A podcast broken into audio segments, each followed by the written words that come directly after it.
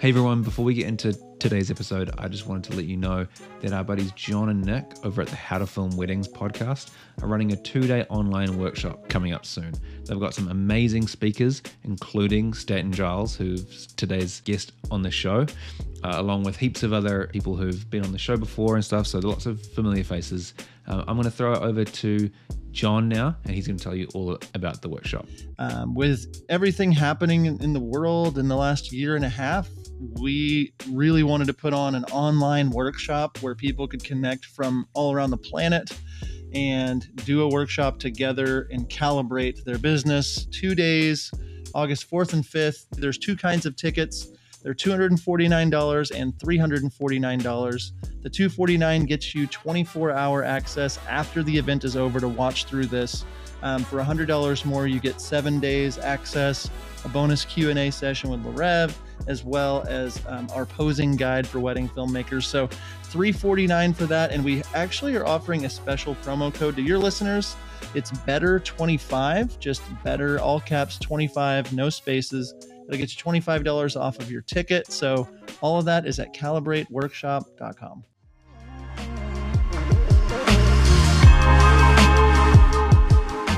We often have a certain style of film that we prefer to create, whether it's more moody and cinematic or fun and upbeat. But the reality is that most weddings contain a full spectrum of emotions and energies. Today, I'm talking to Stanton Giles of Films by Stanton because his work, I feel, is a rare example that shows the full spectrum of emotions on a wedding day. On today's show, we'll be breaking down Stanton's work and figuring out how he transitions between light and shade, the highs and lows, and still manages to create balanced, cohesive films. My name is Ben, and this is Make Better Wedding Films.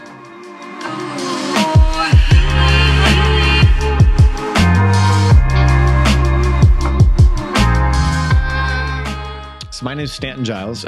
Films by Stanton's my company. Pretty generic name, but they are films by me. And, you know, nobody else is making them or editing them or anything. But filmed my first wedding back in 2017, picked up a camera in 2016.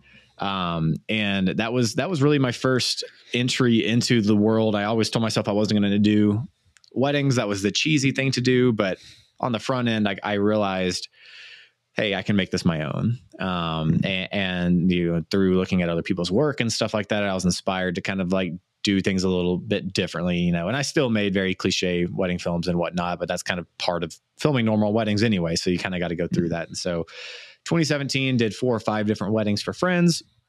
2018 came around. By the end of 2017, I had, you know, made a website, and I told myself by the time I had 3 weddings, I would make a website. So went ahead and did that, made a website, you know, and then I started getting a lot of local leads, started doing some SEO, Google stuff, you know.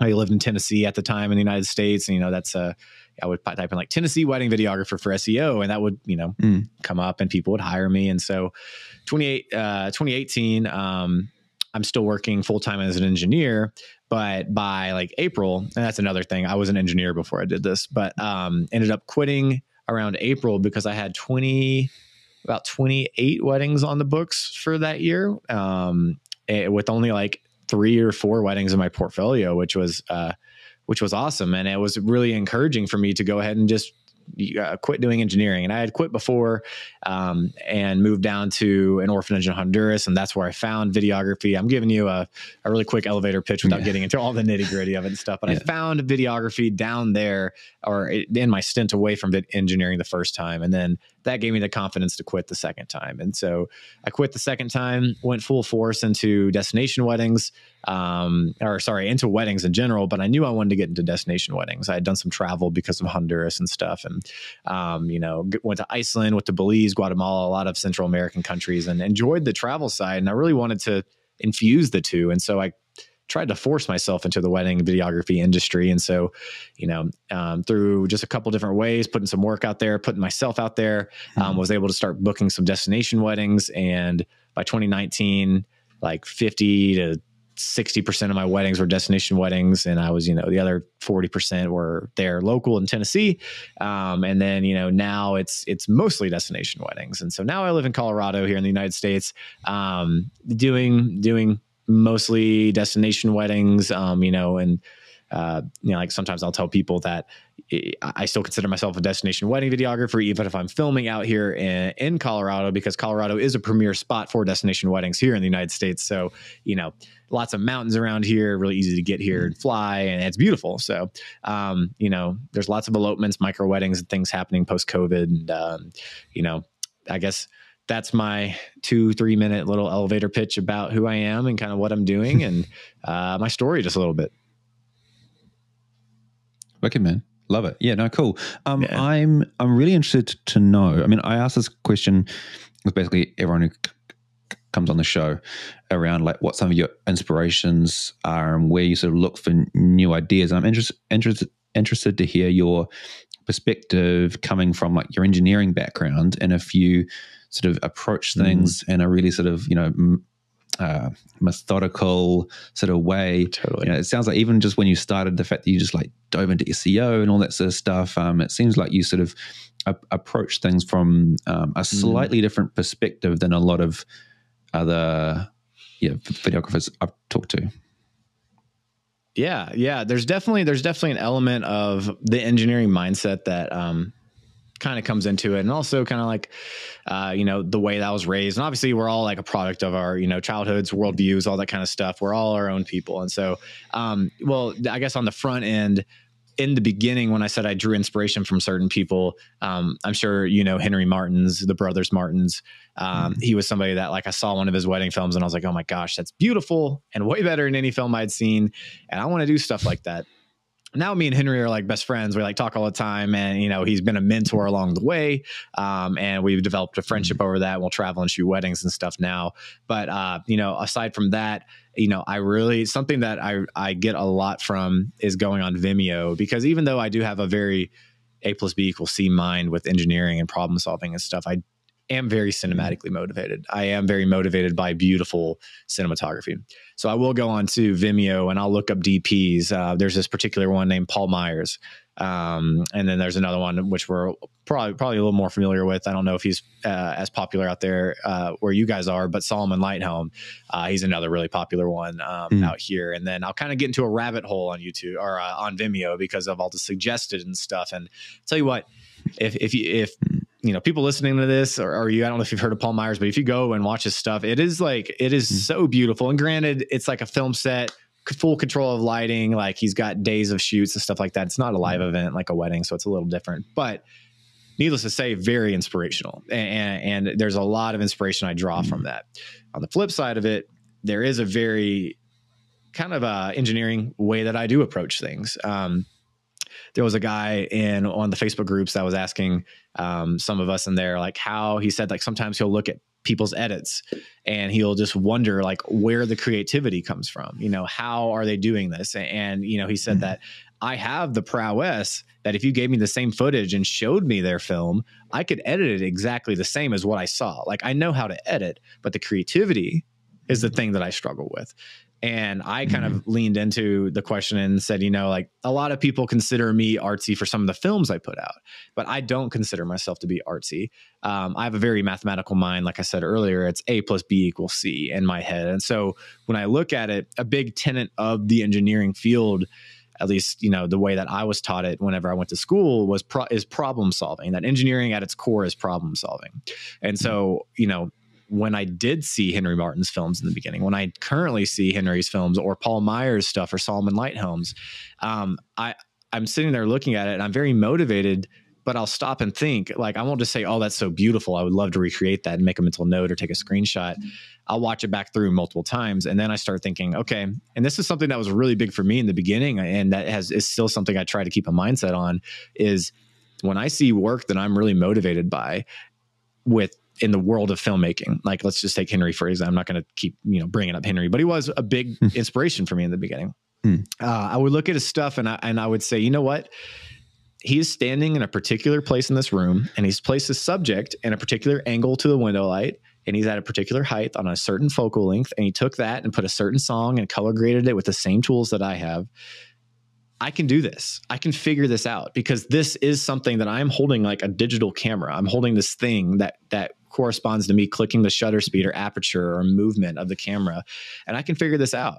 And so you know, that was really motivating to me in the beginning that, you know, I was never really good at sports. And so it was always unmotivating to me being in my mid 20s at the time when I started, you know, thinking, oh shoot, like, you know, there's not enough time to become a master of my craft. And while I don't consider myself to be a master of my craft at all, I'm on a journey, and I'm on, it's a hunger of mine to get better, to get better and better at what I'm doing. And so like, we don't have to be, you know, Michael Jordan, LeBron James, born with a certain, you know, genetic makeup. And then they practiced their whole lives with that genetic makeup. And then they got to the points that they were at.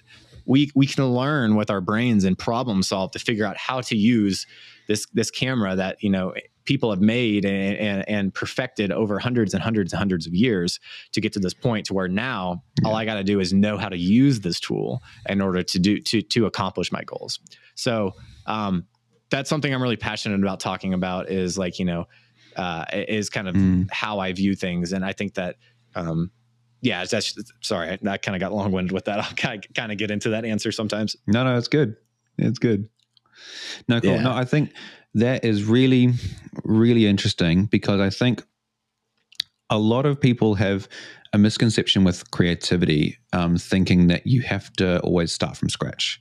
It has to be all your ideas. And I think people get overwhelmed in that idea of like, I can't imagine being that creative to come up with all of that, you know, all on my own. Whereas I think creativity is often just like iterating and then adding a little bit extra. And it sounds like you're someone who, like you're saying, how you like can look at Henry working and start to analyze all his process. That's like 80% of the work is sort of like looking at what's done, figuring out how it's done, reverse engineering that, right, and then iterating on that and just adding a little bit extra. And that enough is for you is the creative process of making something new. It's just adding a little bit extra and a little bit extra, but still not having to reinvent the wheel every time. I think a lot of people try and reinvent the wheel.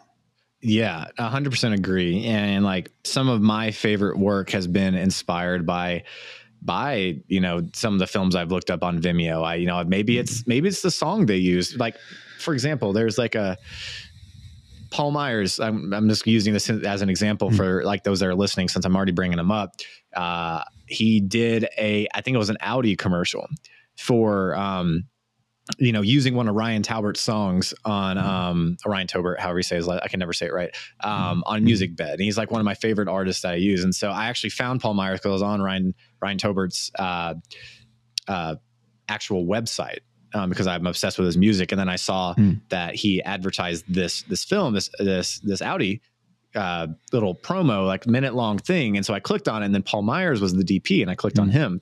And I started looking at stuff. But anyway, this Audi commercial, it uses one of his songs. And the way that this car commercial is edited is like bone chillingly cool to me. I'm really drawn to like cinematography, around cars. There's energy, and they're like, and there's just so much money that car companies put into making these things look cool.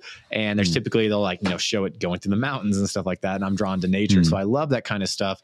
But yeah, that song was called One Precious Moment. And it's a song that I've always liked, but when I saw how he used it in this song, it was inspiring to me. And so then I took that and kind of made it my own. And I was inspired to go by how cool that was. I went and made it for like a cool wedding out in this desert where they're riding horses through there, and it's out in Lake Powell with like a boat scene, and it's like this really pretty desert James Bond looking kind of like a venue out in the middle of nowhere. Completely different than an Audi commercial, but I drew creativity from that, and I tacked my own little bit onto that. And I wouldn't have ever made a teaser that good if it wasn't for seeing somebody else's work. And so it's, you know, it's just like it's a cascading effect, I think, of people being motivated by others around. And I think there's a big difference between that and copying people. So, you know, and I think a lot of people think if they do that, and they're not just completely just welling up with creativity, and every single thought that comes out of them is just 100% divine inspired creativity, that they're cheating. That's not true. That's not copying, I don't believe. I think that creativity is still encapsulated in watching other people's work and being motivated by it. So, yeah. I say all that just to kind of like agree with you on that. That, you know, it's, you're not an imposter if you are inspired by somebody's work, you know, and use the same song as them or something like that. Yeah, Mm. So absolutely, absolutely. It's just a balance of like we've literally just said, iterating versus adding your own thing, and yeah, figuring out the balance of that for sure. Totally. And that's kind of the fun part, man. Too. So yeah, man, absolutely. Rightio. Well, that was a nice juicy long intro, but to get into the, I guess, the meat of the topic today, we're going to be talking about, I guess, creating like balanced edits, and sort of that was something that sort of I was drawn to with your work, and something that I felt stood out in terms of like it's something that I always try to sort of achieve with my work, is something that feels like it an edit that has highs and lows. It shows the different emotions of the day, and I feel like in a lot of the work I see, it's people sort of like lock in on one sort of energy and carry that through the whole film, and that's something that I saw that with your work you managed to transition through all these different emotions, different music, different energies. So that's sort of kind of what I want to break down in your work today. But to start, I think I'd love to get your perspective on why you think it would be important to have a balanced edit, why you do it, mm-hmm. like why should we bother trying to achieve this with our films? Totally. Well, thanks for the kind words. That's actually, that's something I've thought a lot about, and it was something that I very intentionally have poured into my work from the very beginning. Going back to like my favorite movies growing up, in fourth grade, Lord of the Rings, The Fellowship of the Ring came out. Mm. It was my favorite movie ever. Like I became a Lord of the Rings nerd after that. I got into the books. My birthday was in December when the movies would come out. And so, me and my friends would all go there and stuff. And then The Hobbits came out and everything. And as I got older, I started to have obviously there's tons of other movies I'm seeing and stuff like that. And so I kind of contrast the Lord of the Rings with Transformers in my head. And so I use these in my head as like, as a dichotomy, like a paradigm, if you will, of two different types of cinematography, and why I think having a balanced film is really important, because Lord of the Rings is 3 hours long, and not every second of that film is just high energy stuff. It's not all just like a ton of, action and stuff. And I'm there for like the action scenes. I'm not there for like, them sitting there talking and Sam crying because of whatever or something like that. I'm there to watch like, an elf jumping off, like shooting an arrow at an orc at Helm's Deep or something. And like, I love watching those scenes. But if the whole movie was a battle scene, I'm going to get bored because it's just too much. Like, and the same goes with like a song. Like, not every single part of a song is going to be the most like intense thing. That's why like choruses are like sometimes people's favorite part of the song, because they build up to the chorus, and then like that's the energizing part of the song. And I contrast like that idea, with Lord of the Rings and stuff being my favorite film, with Transformers, because Transformers is just metal being thrown everywhere the entire movie. Yes, and I like Transformers, but I'm exhausted by the end of it. Like, it's a lot. Yeah. And so I actually just watched Black Widow and come out, and I've noticed this with like a lot of the Marvel movies, and like, I know it appeals to a lot of people, but for me, like Black Widow, I was just like, it's just constant action the whole time.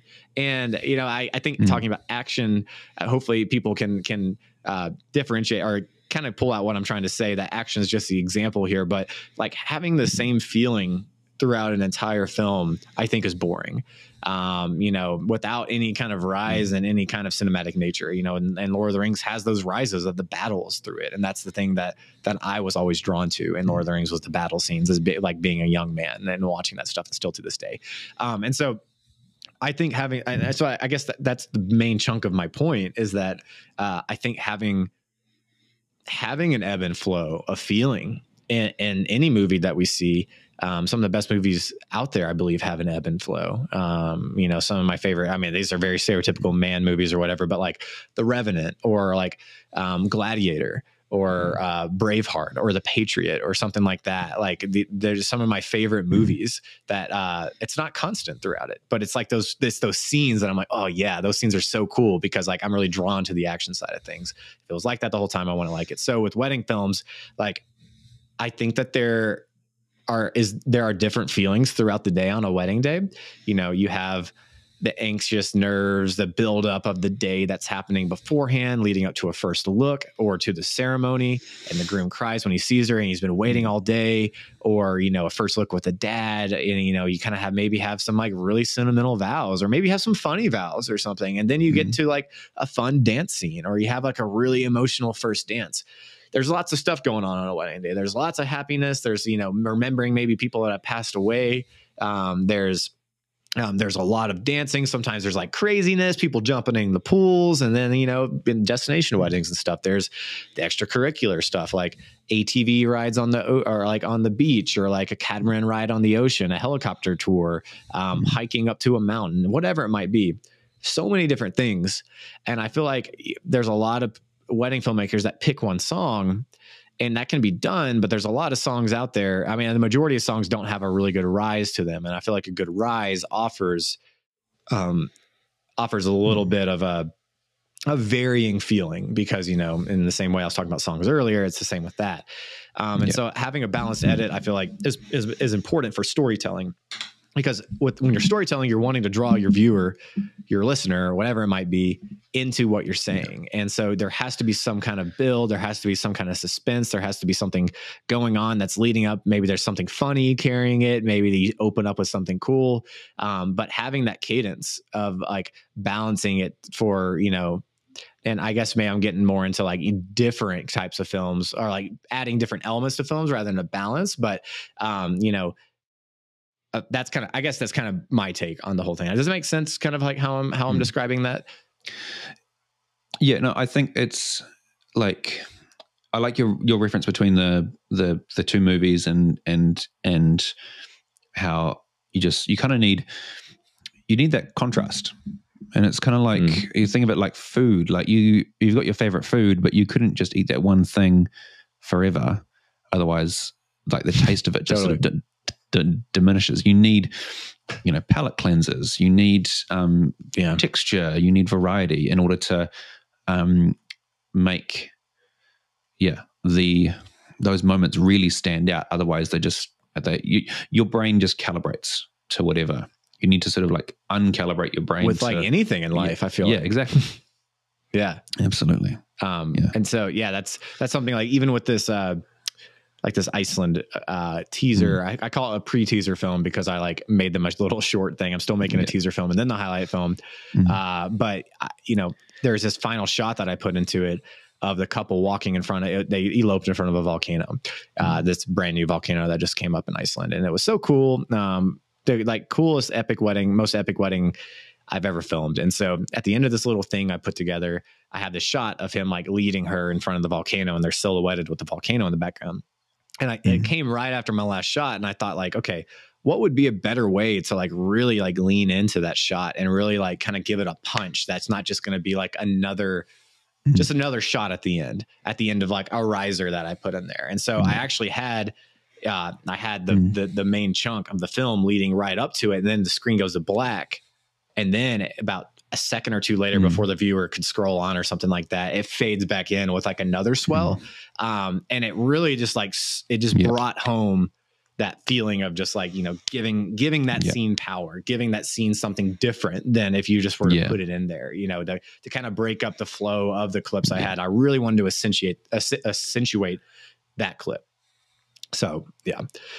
Yeah. Absolutely. It's sort of like giving them a chance to sort of like think like they can release that breath they've been holding on to, like with this sort of, because, you know, those sort of intense cinematic moments with the rises and everything, you sort of naturally sort of like hold on to your breath, and then it releases, and then you bring in something else that sort of, you know, they think they're done, and then something else comes through, and it hits different.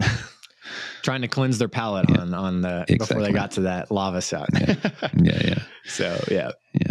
No, cool, man. Cool. Well, I think it's time to start to break down how you do this, and how, you know, how we can learn from you, and how we can make our edits more balanced. So let's just start right at the beginning, pre-production. How are you preparing, if at all, to sort of like talking with your couples?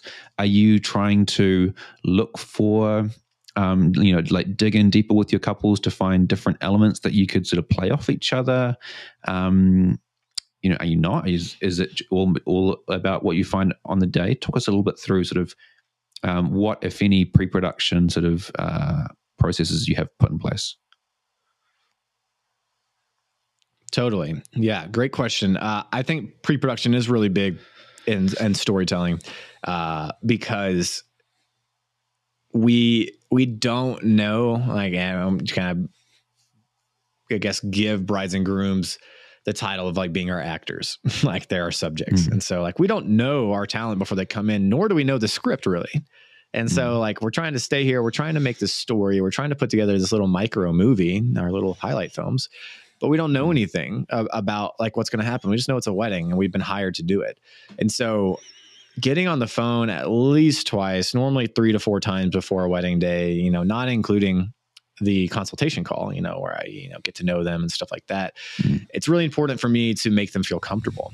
And the reason for that being is one, like I'm a big part of their wedding day as a wedding videographer. Like, I always tell my couples, like, you know, whether you realize it or not, I'm going to be around both of you more than you two are going to be around each other on your wedding day. So like, I want you to feel comfortable with me. I want you to have a good feeling about me being there. And so, and normally I would say that they're like, huh, yeah, you're right.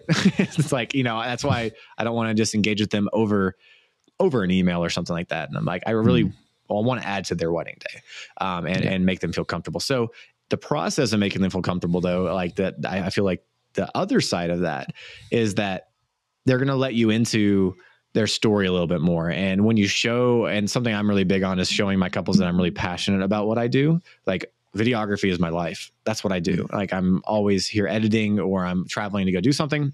But like letting them know that like, this is something I love to do. And hey, I want to do everything I can to make your film as good as possible. And by good as possible, I want to make it as, you know, as in line with what you're thinking as like what your dream wedding film would be, while also trying to like throw like a unique twist on it. And like not every, and that's something that's important in talking to them about, because not every client wants some unique film or something like that with, you know, you know, some unique element or something like that. But by, you know, getting their trust on the front end, by, you know, showing them like, hey, you can trust me with this, making them comfortable.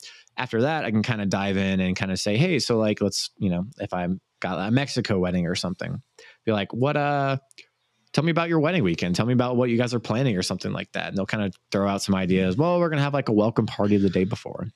And we might do a catamaran ride the day after the wedding.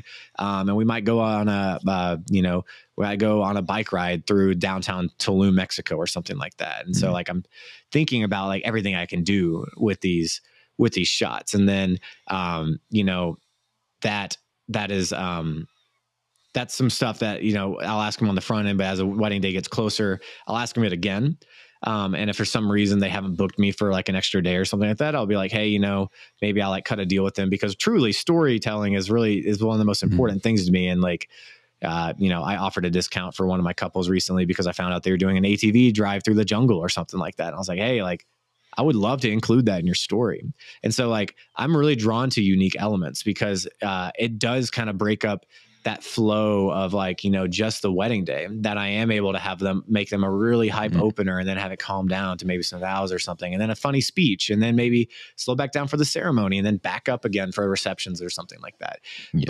But, you know, asking if there's anything unique happening on their wedding day, like, you know, if they're like, I had one couple, it was like German tradition to like cut a log in half with a saw or something like in the middle of the ceremony, and like just unique things like that, or their grandmother is officiating or something like that, you know, asking them all these questions like on the front end, and just really trying to, I think it comes down to like caring on the front end is a big thing, is like really caring to provide a good experience for them, but also in the same breath, like caring a lot about their wedding film, caring a lot about, their wedding film in regards to making them a good product. But like, I'm also really obsessed with thinking, and even to this day, I look at most weddings I shoot as a potential portfolio piece, because you never know really what's going to happen on a wedding day. So like one of my most popular films is I keep talking about Tulum. I film a decent amount of Mexico weddings, and it was a a wedding down in Tulum, and one of the groomsmen fell asleep during the reception. By this point, I'd been with these people for like 2 days. The groomsmen, so one of the other groomsmen come up to me, because I've established like trust and comfort with these people by this point, because I'm integrating with them and stuff. They say, "Hey, Stanton, one of the other groomsmen fell asleep back up in the, upstairs. We're going to go upstairs and cut his sleeves off. Do you want to capture this on camera?" And so I was like, yes. Like, so I came with them.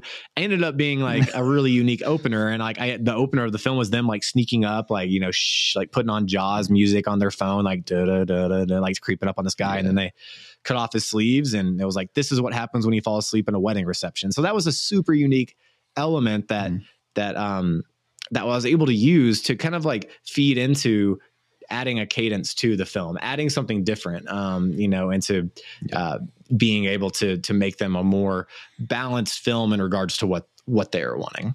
So hopefully, does that answer your question? I think I might have gotten a little bit off track, but yeah, yeah, absolutely. I remember that film. That was a really cool little opener.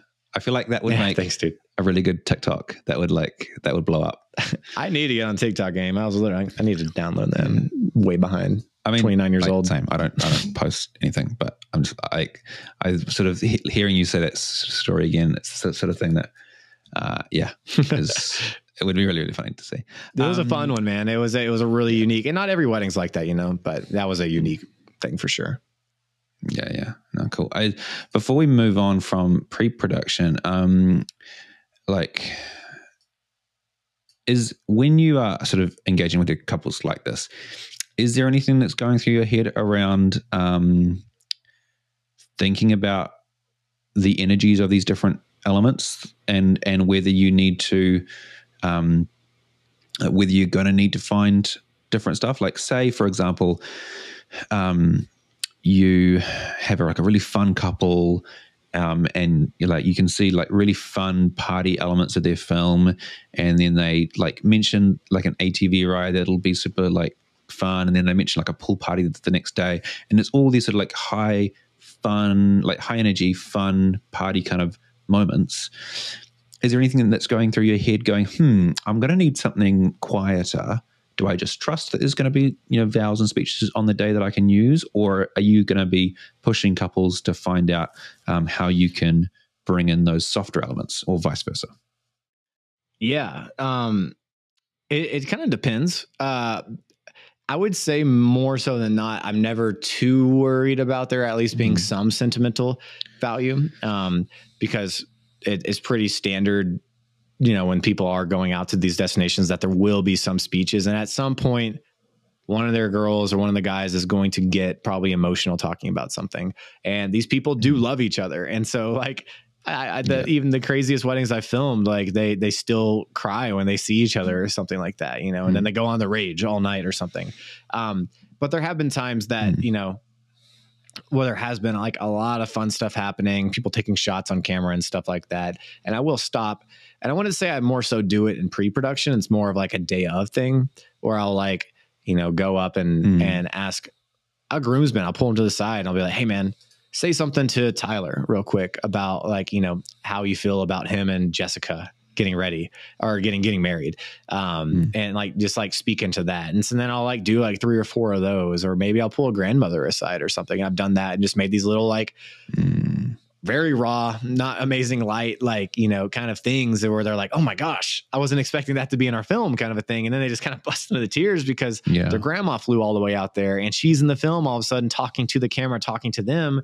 First time they're seeing it's in their wedding film. And so boom, just like, that's juicy. That's like, that's amazing to be able to put in there and to kind of break up the balance of epicness or adventure or crazy fun vibes or something like that. But I don't think I've ever filmed a ceremony where there wasn't at least something that happened that's of sentimental value that I could kind of play into a little bit.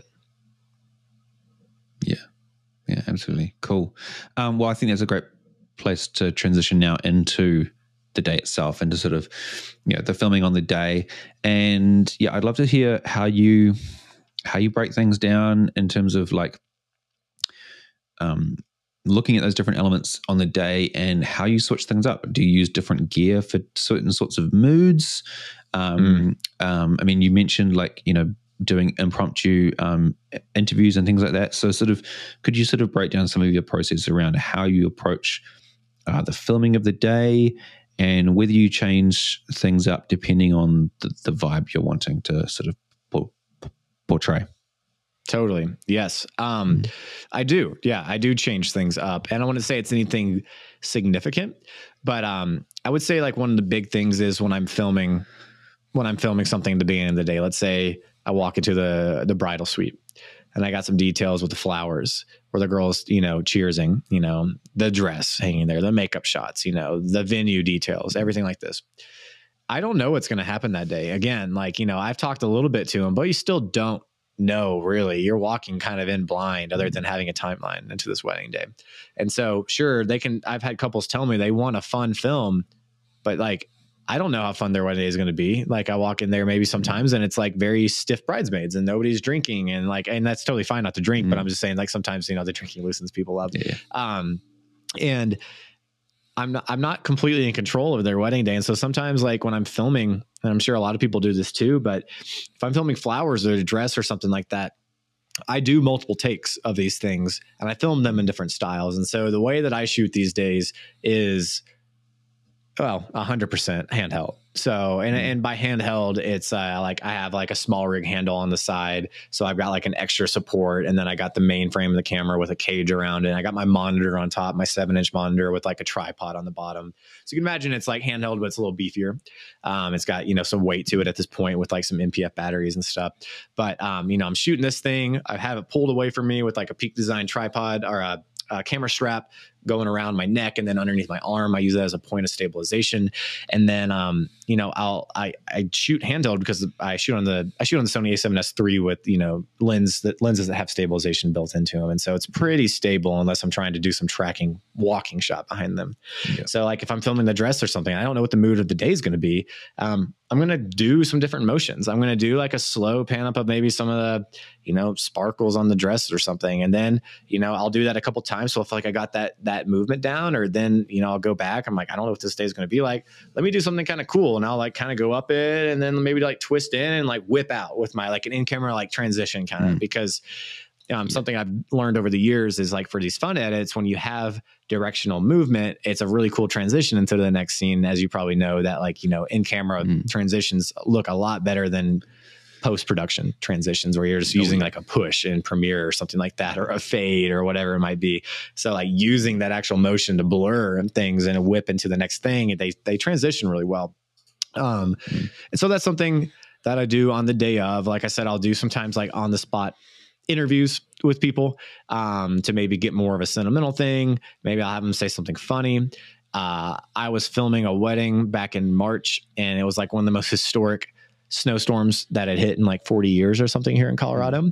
And it just so happened to be falling on the day that this couple was getting married. And like, right as we get onto the ceremony, we go out to do portraits out next to these mountains and just like massive snowflakes falling everywhere. And so it was just unique and fun. And then like, I turned back to the couple and very raw. Again, we're walking out there. She's holding an umbrella above her head. Her head's kind of wet from the snow. Like, you know, her hair's kind of wet from the snow, getting all in her hair.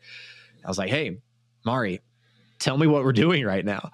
And she was like, "You know, we're out here, most historic snowstorm ever in Colorado's history, but you know, we're having a good time and I'm wet and really cold." And then like her now husband at the time like chimed in, and then I like panned over the snow and then whipped up, and then it was a really cool transition, but there was a very sentimental day.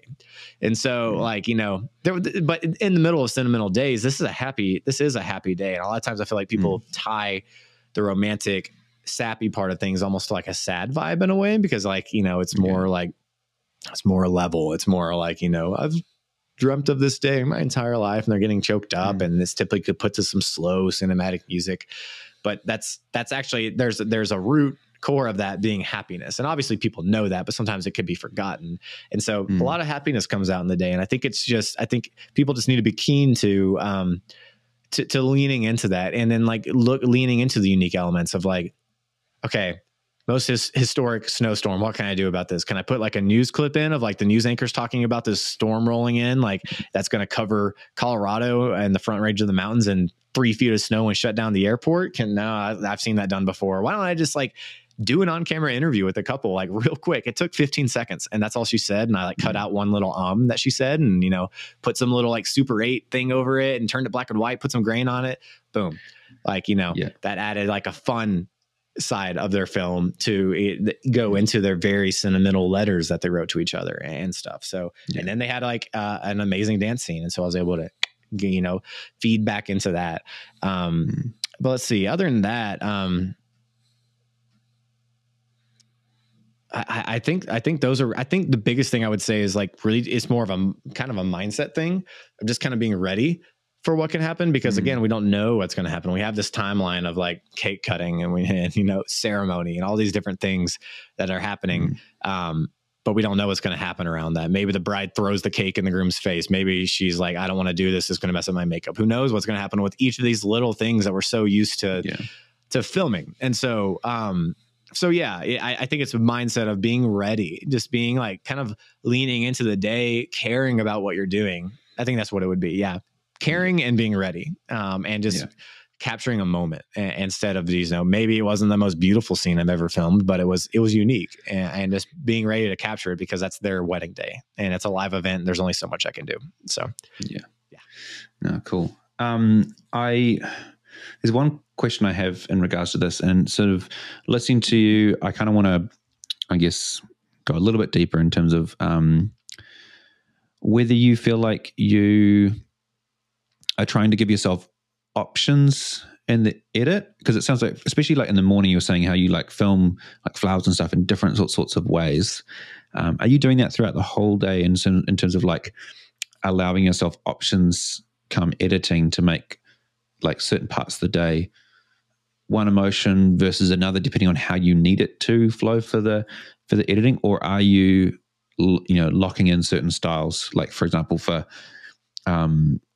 I don't know, the creative photo shoot, are you giving yourself options in that to steer it more fun and energetic, or steer it more emotional and sort of somber? Or are you on the day sort of locking in on, I definitely want this footage to, I definitely want the creative photo shoot to feel more moody and somber, and so I'm going to film it this way? Totally. Great question. I feel like the majority of my couples that come to me, when they fill out their questionnaire, and then when I get on the call with them, I'll ask them like, you know, what are the things that you're most drawn to? Like what, if you could think of your dream wedding film, what would it look like?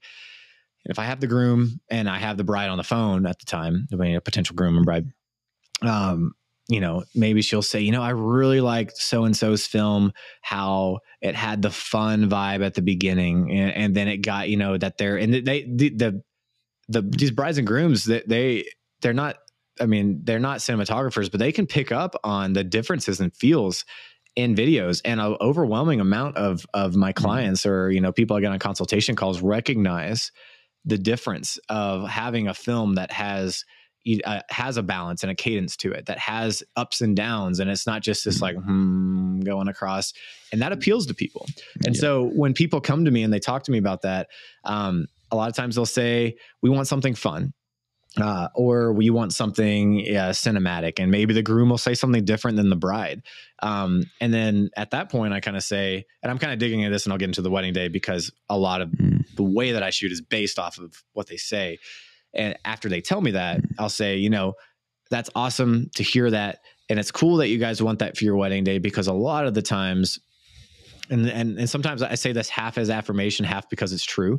I'll say a lot of times people want what their wedding day is going to be. And that's not always true, but I'm, you know, on a client call, I want to make my brides feel good. And so like, you know, I'm affirming what they just said of like saying, they want something fun. They want something maybe cinematic or sappy, but I'll say, you know, that's great. That's cool to hear, because the things that you're drawn to, that's typically, you know, how you're setting your wedding day up. That's typically what your vibe is. And so, you know, typically on a wedding day, the vibe of it can kind of lean a certain way, but I still will, if they fill out my questionnaire a month before, the wedding, I will go, I'll go back and look, and they'll say, they'll check off. They want something fun. They'll want something with some mood to it. They'll want something that's like serious, but they love the party scene. It's like, okay, that's a lot of different stuff, but that's okay. Yeah. Because the film can go like this. And so yeah, I never know what part of the day is going to be this part though, and what part's going to be this part. And so I feel like these parts, the lower parts, and by lower parts, I mean the more like passive parts of the film, where that, where the energy drops down and it's maybe more story driven than like high energy. I feel like those parts are a little more inevitable for me on a wedding day. It's the different stuff. And typically the different stuff is the energetic stuff. It is the, what are we doing right now? Oh, we're soaking wet. We're out here, but we're having fun and we're freezing cold. And they both start laughing or something like that. You know, that's the stuff that, that sometimes I have to work a little bit more for, and I have to, you have to pre-plan it, you know, like those in-camera transitions, quirky lens choices, different lighting stuff, you know, absolutely. That's all the stuff you have to change up on the day. Right. Yeah. So yeah, that's stuff that I lean into, I guess, that you know, I go into the day thinking that I'm going to do both. Unless it's like, you know, like I filmed a really epic elopement up in Montana here in the United States. And I just knew this couple, they were so romantic. They were the most romantic couple I'd ever been around. Like they were the most organic couple as far as touching each other. The way they talked about each other sitting there in a group was like, they were by themselves. Like they were fun. But I knew they were eloping in Glacier National Park here in Montana and in the United States. And it was so beautiful. And their vows were so like personalized. I was like, this is not going to be, you know, this is not going to be a fun film. And still, even though I'm not fun, I'm like, you know what I mean? Like energetic, but at the same, in the same breath, you can still make films. You don't have to have just the dichotomy of energy and fun and these lows of these like maybe sappy romantic vows or something like that. There is still a cadence in a cinematic film, I believe. And in that film, I have a couple rises in it where it rises to the first look. But I'm using the swell of the song to do that. I'm using it to, and I go in a little bit deeper than you asked me on this question, but I'm just kind of want to talk about this a little bit, but you know, I'll let it swell in the first song, but you know, I'm using maybe one or two songs, but it just happens to have two different rises in the song, and I'm able to create energy around that. So energy doesn't always necessarily have to be tied to like fun party vibe or laughing or something like that. It can be tied to the story of the day and the suspense building up to something, or the, or, you know, leading up to the first look, leading up to the first kiss during the ceremony, whatever it might be. Like, that's something that, you know, I think it's really important to know what the couple wants beforehand, to talk to them, you know, get them comfortable, get it out of them what they want, send out those questionnaires, really dig into it and care again, and be ready to kind of, for anything, if it's going to be like the duality of like, you know, the upbeat energy party, whatever it might be, fun. And then maybe some like romantic, intentional vows or something. So don't want to beat a dead horse, but it's definitely something I think about. Yeah, absolutely. Well, I think now's probably a good time to transition now into the editing and how we then sort of bring all these elements together. And so are you able to break down sort of how you start to structure your films? You know, when you first start to, you know, lay out all your footage and think, how can I start to make something, like what's going through your head? What's your process? Totally. I think I've said totally every time you've asked me a question at first. I think totally. Totally, man. That's great. Totally, love dude. It. Keep doing it. Radical. Rad, dude. But anyway, yes, totally. The first thing I do, obviously import my footage into my editor. Don't like exit out of this podcast whenever you hear this, guys, but I do use Premiere. And so, you know, I'm editing in Premiere, and there's a lot of Premiere haters out there, but I'm tried and true Premiere user. But I go in there and then I go through everything. You know, for my footage, I'm creating proxies, and I'll let that happen overnight and go back through the next morning. And what I typically do is I'm not like watching. I feel like as a videographer, the only time that you can do something else while like working and editing is when you're pulling out what I like pulling selects, or pulling out your footage that is usable from all your clips you shot. And my process is to go through every single clip, and I'll just click through, drag, drop into a timeline, and I just drop all of these into, and I put different sequences. I'll be like, sometimes I get a little lazy and I'll put them all in the same timeline, and I'll just like divide them up or something like that. Mm-hmm. You know, just like put some space, like a minute or two between them, so I can actually visibly see it. But, you know, I'll have like bridal prep, groomsmen prep, portraits, first looking portraits together, and ceremony. And then like everything in the reception will be a big chunk. And it's just all these tiny little pieces of footage all strung together. But going back to what I said, during this process of just going through this, which can take hours, it's like the only time that we can, I feel like, act like photographers and do something else while we're editing. We don't have to be 100% focused because we're just looking at footage. And so it's during this time that I turn on music from Musicbed. And I go through, and by this point, and this is something I do in pre-production, I should have mentioned this earlier.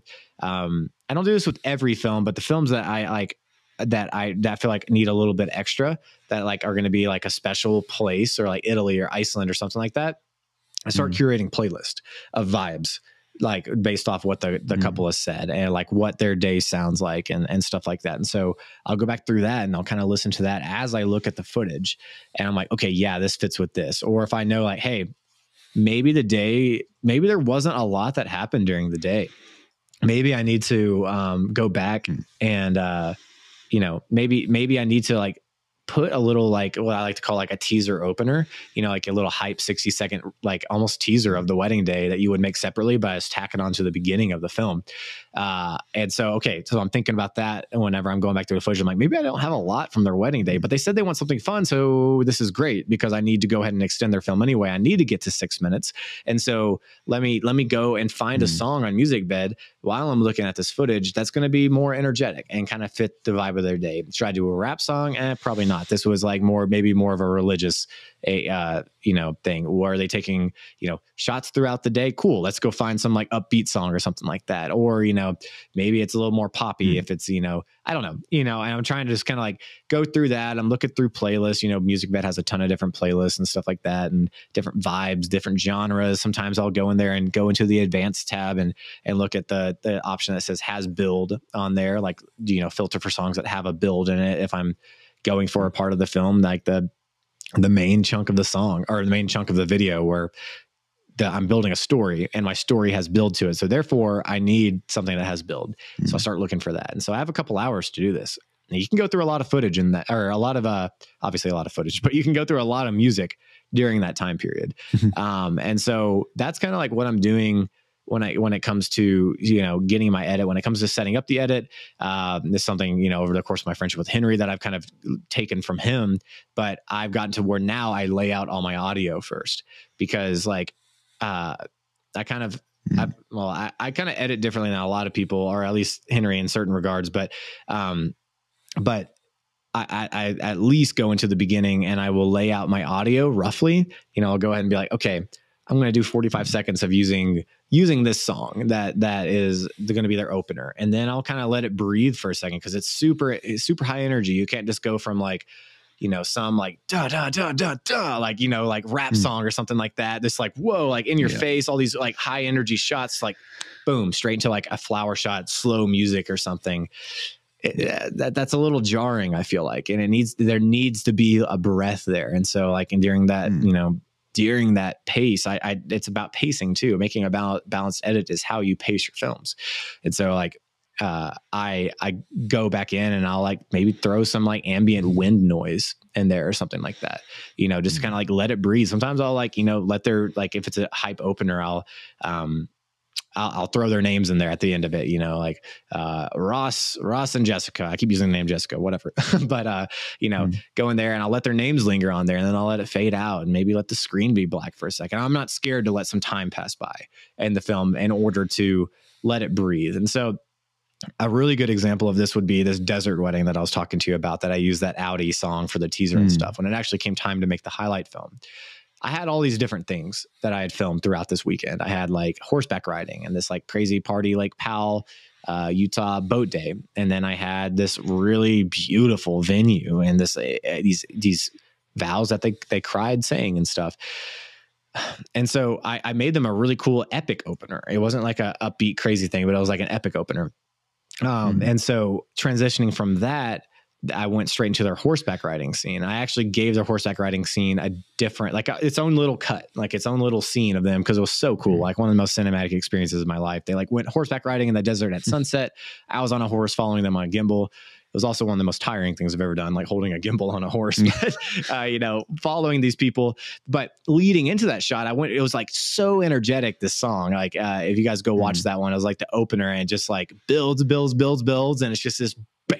And just like, and I put their names up there. Same thing I was just talking about. I let it fade out. And then I kind of put like this sound of like this gate squeaking and then maybe like a chicken and the disc, like, and not like a cock, but like, you know, some like, not corny, but like some kind of like farm animal, because we was at a farm, and then like a dog barking. There was these dogs running around out there. It's some sound of wind, trees rustling. And then I open up to this scene setting shot, and it's like, it shows a tree with the desert behind it and stuff, and then like a horse trailer, and then it shows the bride getting on there, and then the song kind of starts like right there. And so I guess I say all that because like the audio is really important for like how you're going to make a balanced edit. I think that's honestly one of the biggest things. The audio that you choose builds the cadence of your film. The audio is so important to making a balanced film. And I think it's the most important thing is the music you choose, and not just the music, but the sound effects you're using, the dialogue that you're using, the speeches, the letters, the interviews you do, whatever it might be, the ambient sound, Foley, you put in, you name it. Like what you hear is an extremely important part of the story. I feel like sometimes we get so focused on what we're seeing in the actual film, like the actual like video of it, that we forget that like that's, we're so motivated by what we hear too. And if things are off, our ears are going to probably notice it first before our eyes will. And like, I think that's the most important part of it, is figuring your audio out. And so that's why I go in first. I mean, the first thing I'm doing is one, searching for music, two, going in there and like laying out my music, laying out my audio. And it's not like 100% done at the beginning, but I go in there and do that at the beginning.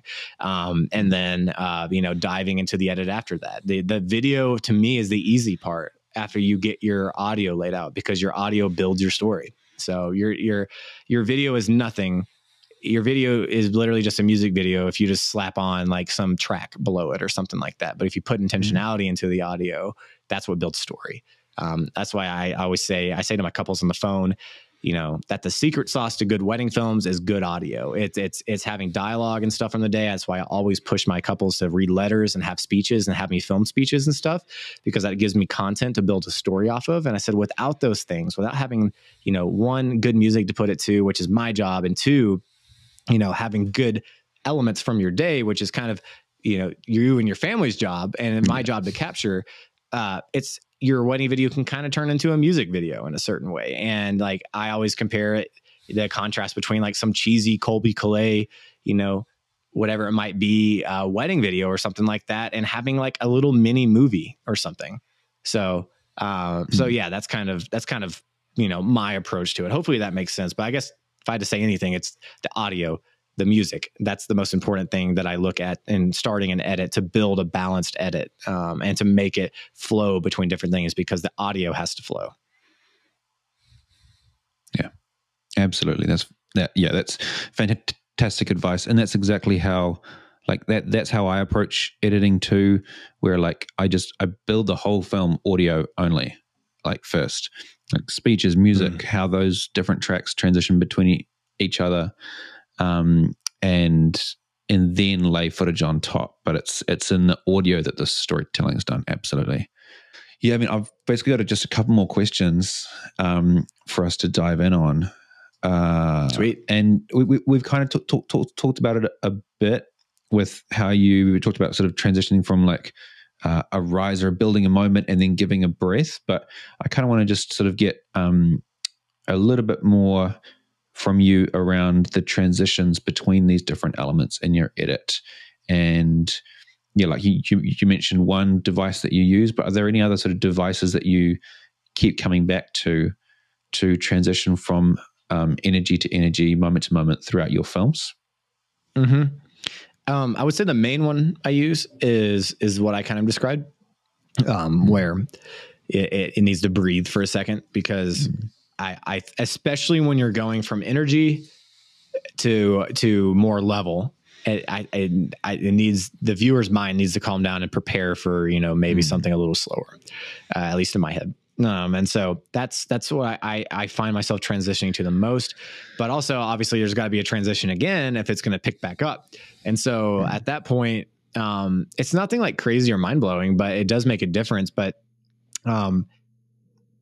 you can kind of like, I do think back to this Ricky and Sarah film a lot, because it was a dynamic film. There was a lot happening in it. And there was a lot of stuff I captured. I was with them for like almost 4 days. There was a lot of video that I was capturing while I was there. And I think back to, so the opener was really hype with like, you know, I got this raw cut, whatever it is, them cutting the sleeves off of groomsmen. They say, this is what happens. I put it on the screen. This is what happens when you fall asleep during your best friend's wedding reception. And then I you know, it goes into this like really hype, opener kind of a thing. Sorry, I'm like stumbling over my words right now. And then it slows back down. And so that's where it goes into their vows and stuff. But then she finishes up some of her private vows to him. And I use some audio that wasn't necessarily like right from when they finished, but I found this audio of her. Like, I kept rolling after they got done with their vows. And I kept like, I wanted to see what she would say, 'cause she went last. And she looked up at him and she smiled and she said, she like laughed. She said, okay, are you ready? Are you ready to do this? And he said, yeah, let's do it. And then they kissed. And so I used that because even though that was on the tail end of her crying, you know, talking through like her vows or something, I'm using that to transition into the next scene. And so so hers like laughing and saying like, are you ready to do this? And he says, yeah, let's do it. I like did this, use this overlay of like a little clock, like counting down like 3, 2, 1. I use like the old timey, like beep, beep, beep thing going over. Yeah. And then I use the reverse cymbal swell to like lead into this really hype song, not really hype, but it was a pretty upbeat energy song, but really the energy that was coming from that next portion was from the best man's speech. And he's kind of dissing the groom throughout that speech. And it's really funny because like it cuts to the shots of the groom and he's laughing and he's like, just like, he's like, you know, saying mom always wanted a girl, but he's kind of got one anyway with you, Ricky, or something. It was like really funny. Like everybody's laughing and he's like laughing up there. 'Cause they're like, you know, just that brother camaraderie, like banter, whatever. And then it goes through that scene. And so like, I guess without spelling out this whole video, sorry, I'm getting into it, but like, there's cadences that go throughout the film, and I'm using like audio. I'm using some raw audio from the day of her, you know, saying, you know, are you ready to do this? And then I'll use reverse cymbal swells to go from a more relaxed feel to a more upbeat feel. And so that's, I would say you got like two ways of doing it. I'm sure there's more, but in my head, that's kind of like right now thinking about it. And before I was thinking about that too, like you're either going from upbeat down to something a little bit slower, or you're going from slower up to something a little more upbeat, or, I mean, you just have like a rise in a song. You know, like let's go with like a, yeah. To me, I don't know how many of your viewers use Musicbed, but like Chapters has a song called Epilogue. They have surroundings, and like they're very central. Chapters is great for weddings because they have build, and build is good because it helps you build story. And so I like that song because you can, you know, use the build even without changing the song to change the feel. And so like, you know, leading up to the first kiss, I feel like most of the time, if you're going to be just making a regular wedding film, that the climax of that song is going to land right on the kiss. And so from there, you can kind of change the energy to be more upbeat, because the chorus of a song is typically more upbeat than like the verse of a song. So, you know, kind of leaning into that. But I would say like those are the main two things. I don't have a ton of secret sauce behind it, but it's, again, I think kind of going back to caring. You just have to stop. You have to like think about the audio you have and the footage that you have and what you can work with, because I think unique elements during the day are what can provide you with that extra sauce, like if you will, to be able to make your story flow. Yeah. So you're able to use those things like, you know, when I'm talking about the bride talking about the snowstorm rolling in, you're able to use those things where she's saying, are you ready to do this? Like it's so simple, but if you're ready for it, if you're ready for, you know, some unique piece of audio and to be able to use it, then like that's that's ammo in your tool belt. That's things that you're gonna be able to use to be able to to make a really cool wedding film. So yeah, that's kind of, sorry, I kind of rattled on with that, but yeah, that's kind of my take on how I. It's good, but that's definitely. Yeah, no, there's definitely some techniques in there that I think people can pick up, and there's stuff that I definitely do. I think the using a dialogue punchline, and I would include, like, I don't sort of, I'm not talking about just jokes, but like I would consider what you mentioned there about the kiss, like, are you ready to do this? I would consider that a sort of a punchline of like, a moment in a speech or a dialogue, or, you know, or in a vows or anything where like there's a moment that has sort of like hit. That's a really good way to go from quiet to high energy, and you can go and it could be like an emotional punchline to go into like a more intense moment, or it could be, you know, like, yeah, a groomsman's joke to go from sentimental through into funny, and do like a hard cut there. I've done that heaps of times. Totally. That's a great point to make as well. Like, it's the things that people say that you can use that can be hits. Like it can be something equally as sentimental. That can also be something too. So yeah. Absolutely. Cool, man. Well, we're basically nearing the end of the episode here. I've got one final question, just to kind of sort of put a bow on our conversation here, but, you know, would you be able to give any advice to videographers who want to add variety and balance to their edits, but still keep like their strong cohesive style? Cause I feel like people might get trapped into having their films feel a certain way all the way through because they're like, that's my style. And they're worried about sort of straying from their style. So do you have any advice for people who want to add variety, but still keep a cohesive aesthetic? Totally. Yeah. There's totally again. Totally. Totally did. Yeah. I think for one, kind of knowing what you want your brand to be, I think, is really important. And I know that in answering this question, like, the person probably already knows that, but being comfortable with what you want, you know, being comfortable with what you know you want your brand to be, and the direction that your business is heading, I think is important. And so I think when you reach that level of, or not that level, but that mindset that, like, you know, this is where you want to go, this is how you want your films to feel, you feel like a little bit of freedom to be able to lean into those types of things. And so, like, I think it also comes from like your couples having confidence in you, and also kind of being on the same page as you. And I'm referencing a lot of the same stuff in this film, but Ricky and Sarah are a really good example, because when I got on the phone with them after their wedding, I was wanting to get more into the destination wedding film, but I was also trying to do things differently. And I had all these unique elements and things, but I didn't know how far I could go with it. And I was on the phone with them afterwards and stuff, and they said, you know, Stanton, we don't want our wedding film to be per se a wedding film. Like, and verbatim, they said, let our wedding film be your playground. And I was like, okay, like, all right. I hope you don't eat your words on this, because I went off and I did things very differently in it, and they loved it. And then they really did love it. And that was something that, that was really pivotal for me in my career and my business, and the direction of my business. But I guess, you know, your couple's having confidence in you. And I think I think, you know, giving yourself the confidence to go out there and to make a balanced film is kind of about caring and making, and caring about like what the film is. I feel like a lot of times films aren't balanced because people don't care.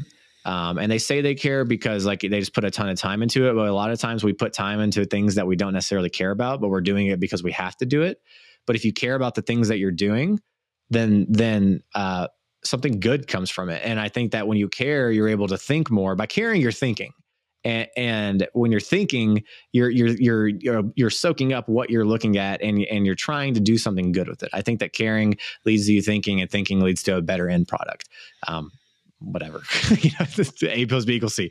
And so that's kind of like my way of going about it. And so, yeah, I think that a big part of it is It's just caring and being intentional with where you want like the direction of your business to go.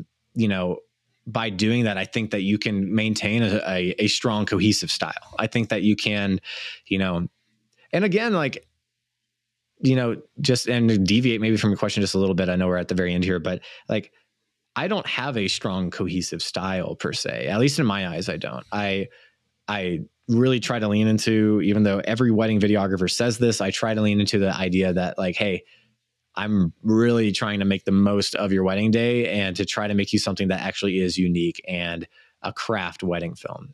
I'm trying to make something that is different and that's not like everything else. And so I was scrolling through my Instagram today and I was like, there's a lot of different stuff on here. I sometimes think like, if somebody comes to my page and if they have a regular wedding and they see all my elopement stuff, are they going to be turned off from my page because of like all the different things that they're seeing? And so like, it's kind of like it's a balance with your own business of what you have to figure out, because like, you know, if you're okay with being all over the place and catering to people, sometimes you can kind of maybe lose the crowd if they get in and get out too quick. There was a really cool lead that I got for an elopement. That was, you know, at this national park here in America, but they saw one of my really emotional films and they were turned off to it because I said, well, we're not really emotional. We're more fun and upbeat. And I was like, you should have watched my Ricky and Sarah film. And like, it was too late at that point. Like they'd already like moved on and it was a referral. So I didn't have direct connection with them. And I was like, if only I could have talked to them and told them.